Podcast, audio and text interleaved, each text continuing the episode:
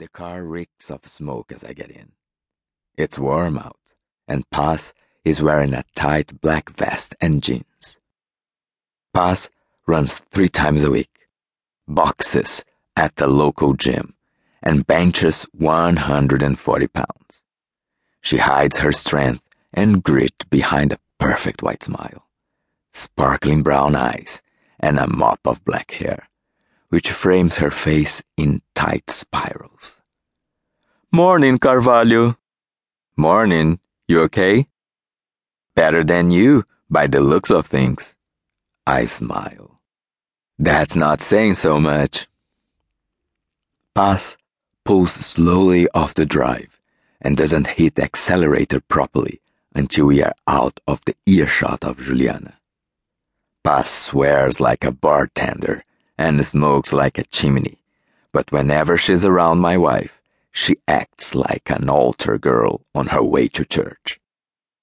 Soon enough, though, she puts her foot to the floor, and I'm holding on to my scalding coffee with calloused fingers, hoping to Christ that she doesn't hit a pothole and scar me for life. Do you have to drive quite so fast?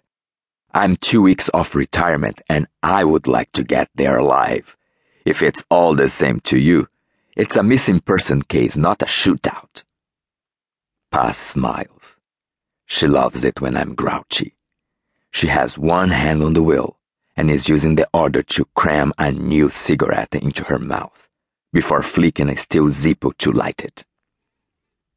The missing athlete is Tim Gilmore, she says. Have you heard of him? The Australian guy? I have an image of Tim Gilmore in my head.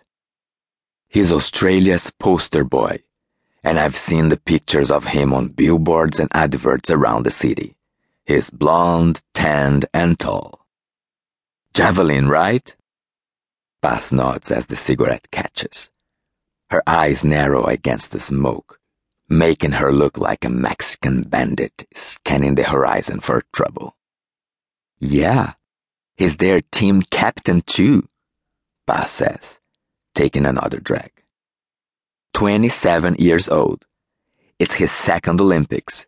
He's got a strong chance of a medal. At least he would if anybody knew where he was. We pass rows of houses as the tiny Fiat speeds across the city. My free hand, the one that isn't holding the coffee, is holding on to the edge of the seat. The fabric has worn through over the years and exposed the foam underneath. There is a hole where Paz's five year old boy Felipe has been picking away at it with his tiny fingers. He's the only person who sits in Paz's passenger seat more often than me. Each time I get into her car, the hole in the foam is bigger. Felipe is like a moth in a wardrobe, I tell her.